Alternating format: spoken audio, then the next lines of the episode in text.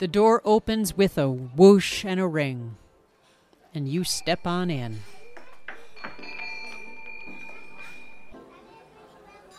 Welcome to Here's Hoping, my imaginary coffee shop.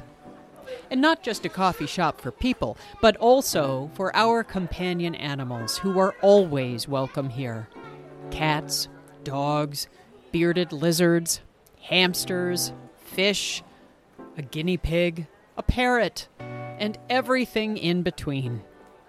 My dog, Xena the canine princess, is sitting right beside me, gazing at me with her big brown eyes.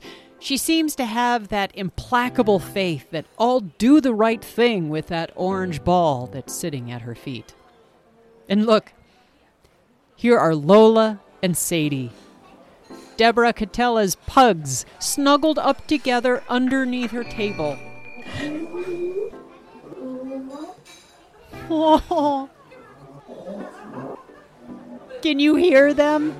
They're snoring. That's adorable.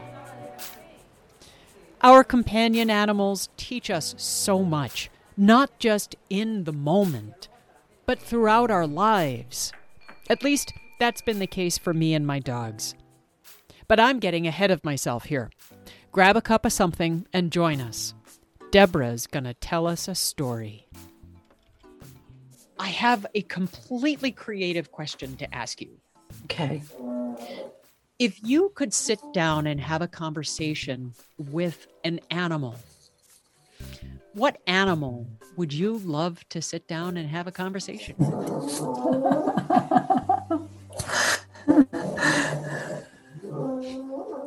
I love it. I really love this. This is so sweet. And um, whenever I am asked that question, I always resource myself to an animal whose name was Phoenix.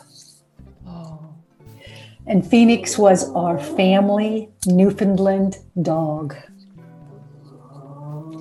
Oh, beautiful.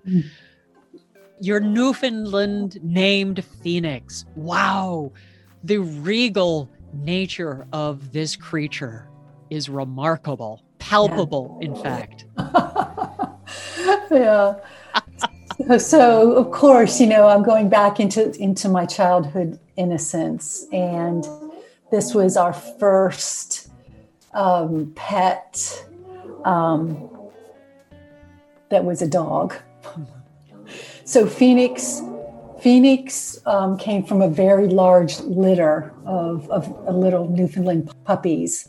So we were young children. So this is a, a- an animal that was loyal, that let us lay on him, and he drooled on us. The, an animal that let us would pull us down the streets and the sidewalks with our roller skates on, and Oh, wow. and um, he Phoenix also had a doghouse that was you know very large, of course. And so, as a as a child, I spent a lot of time in this doghouse, and so his smell, his fur, his black fur, his breath. You know, all of these sensate. No wonder I'm a body worker, right? All these sensations, you know, and the odors of a big dog, right? Or Yeah. and in this doghouse, they always used um, shavings, um, cedar shavings. So that was a great smell, of course. Oh, yeah. So my creativity was was always with the dog. That was like he protected me. He protected me, and um, when things weren't going so great, you know, within our home, and and and so Phoenix will always have a place in my heart, and uh, we we connect a lot Yeah. as well. He's still pulling you down.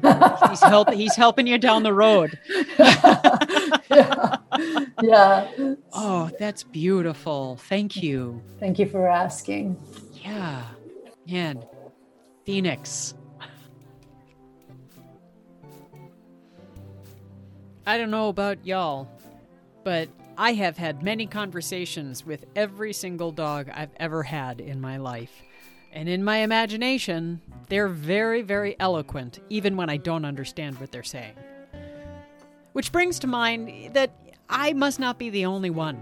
And I'd be willing to bet my favorite boots that pretty much everybody that I can imagine, each one of you might have some animal in your imagination that you'd love to talk to, love to find out how they work, what it's like when they fly, what wisdom they have to teach us. Maybe what your cat is thinking when it stares at you or when it knocks things off the table. Or why your dog loves digging through the Kleenex and the tissue in the trash can. Conversations with animals. Hmm.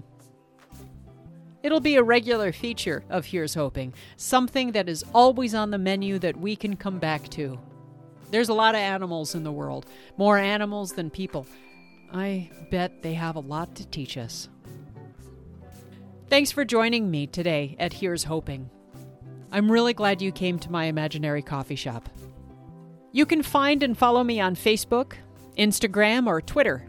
I've tried to make it easy for you by putting links in the show notes. Following Here's Hoping is a pretty good way to get updates and news about launch day that's happening right around solstice in 2021.